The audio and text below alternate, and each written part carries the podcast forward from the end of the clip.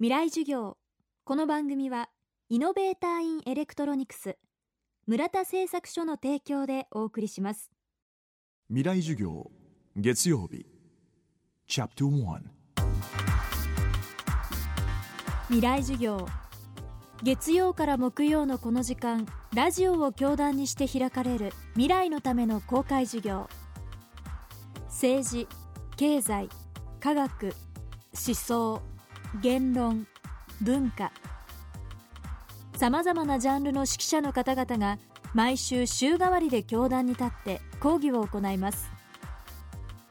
今週は昨年11月5日に放送した特別番組 FM フェスティバル2011未来授業復興スペシャル in 仙台の模様をダイジェストでお届けしていきます。講師は脚本家の内館真紀子さんです。東北にゆかりのある作家として震災後は復興構想会議の委員を務める内館真紀子さん。復興地仙台で東北に暮らす大学生に向けて行った講義のタイトルは逆境からの復興です。未来授業1時間目。テーマは40歳からのデビューです。逆境とか暗黒の時代とか状態っていうのは津波で家を流されたり家族を失ったりそういうことばかりでもないわけですね。自分の人生において先が全く見えなくてもうどうしていいか分かんないっていうことでものすごく悩んでいる。これも私はものすごい逆境だと思います。で私はものすごいハングリーな時期暗黒の時期経験しています。私はあの会社というところにコネで入ったんです。でものすごく大きな大企業にほとんどフリーパスで入っちゃったんですね。で私には何ら社会で通用する能力というものがなかった。13年半ずっとそこで過ごしてました。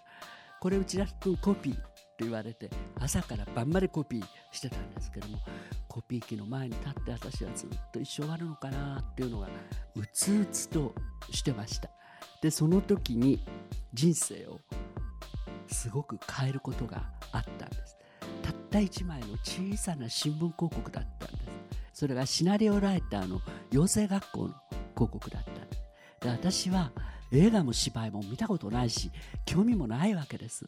だけれどもその頃私は大企業で社内法の編集をしていたんですけども記事を書くのが際立って早かったんです。一生懸命そこでシナリオの勉強というのをゼロから始めました。そして小さな雑誌の一般公募に応募したんですね。そしたらそれが佳作をもらったんです。それでデビューは40歳です、えー、物を書くっていうことがこんなに私にとって向いてたんだっていうのもやってみて分かった。内館真紀子さんの講義の模様はビデオポッドキャストでノーカットフルサイズで配信中です。http コロンスラッシュスラッシュフェス .jfn.co.jp または未来授業で検索できます。村田製作所です。村田さんいろんなものを一つにまとめるのが得意ってお聞きしたんですがはい。我が社の上層部の意見を一つにまとめてください。え？いろんな機能を一つの部品にまとめています。電子部品の村田製作所。未来授業。この番組はイノベーターインエレクトロニクス村田製作所の提供でお送りしました